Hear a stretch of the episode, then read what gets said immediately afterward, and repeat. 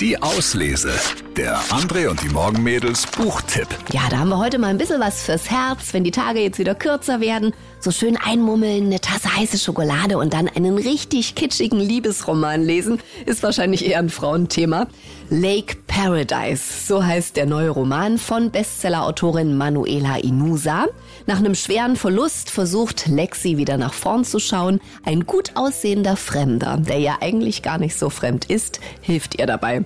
Nichts Weltbewegendes, aber wirklich einfach ein schönes Buch zum Träumen und Abschalten und einfach lesen. Lake Paradise. Die Auslese.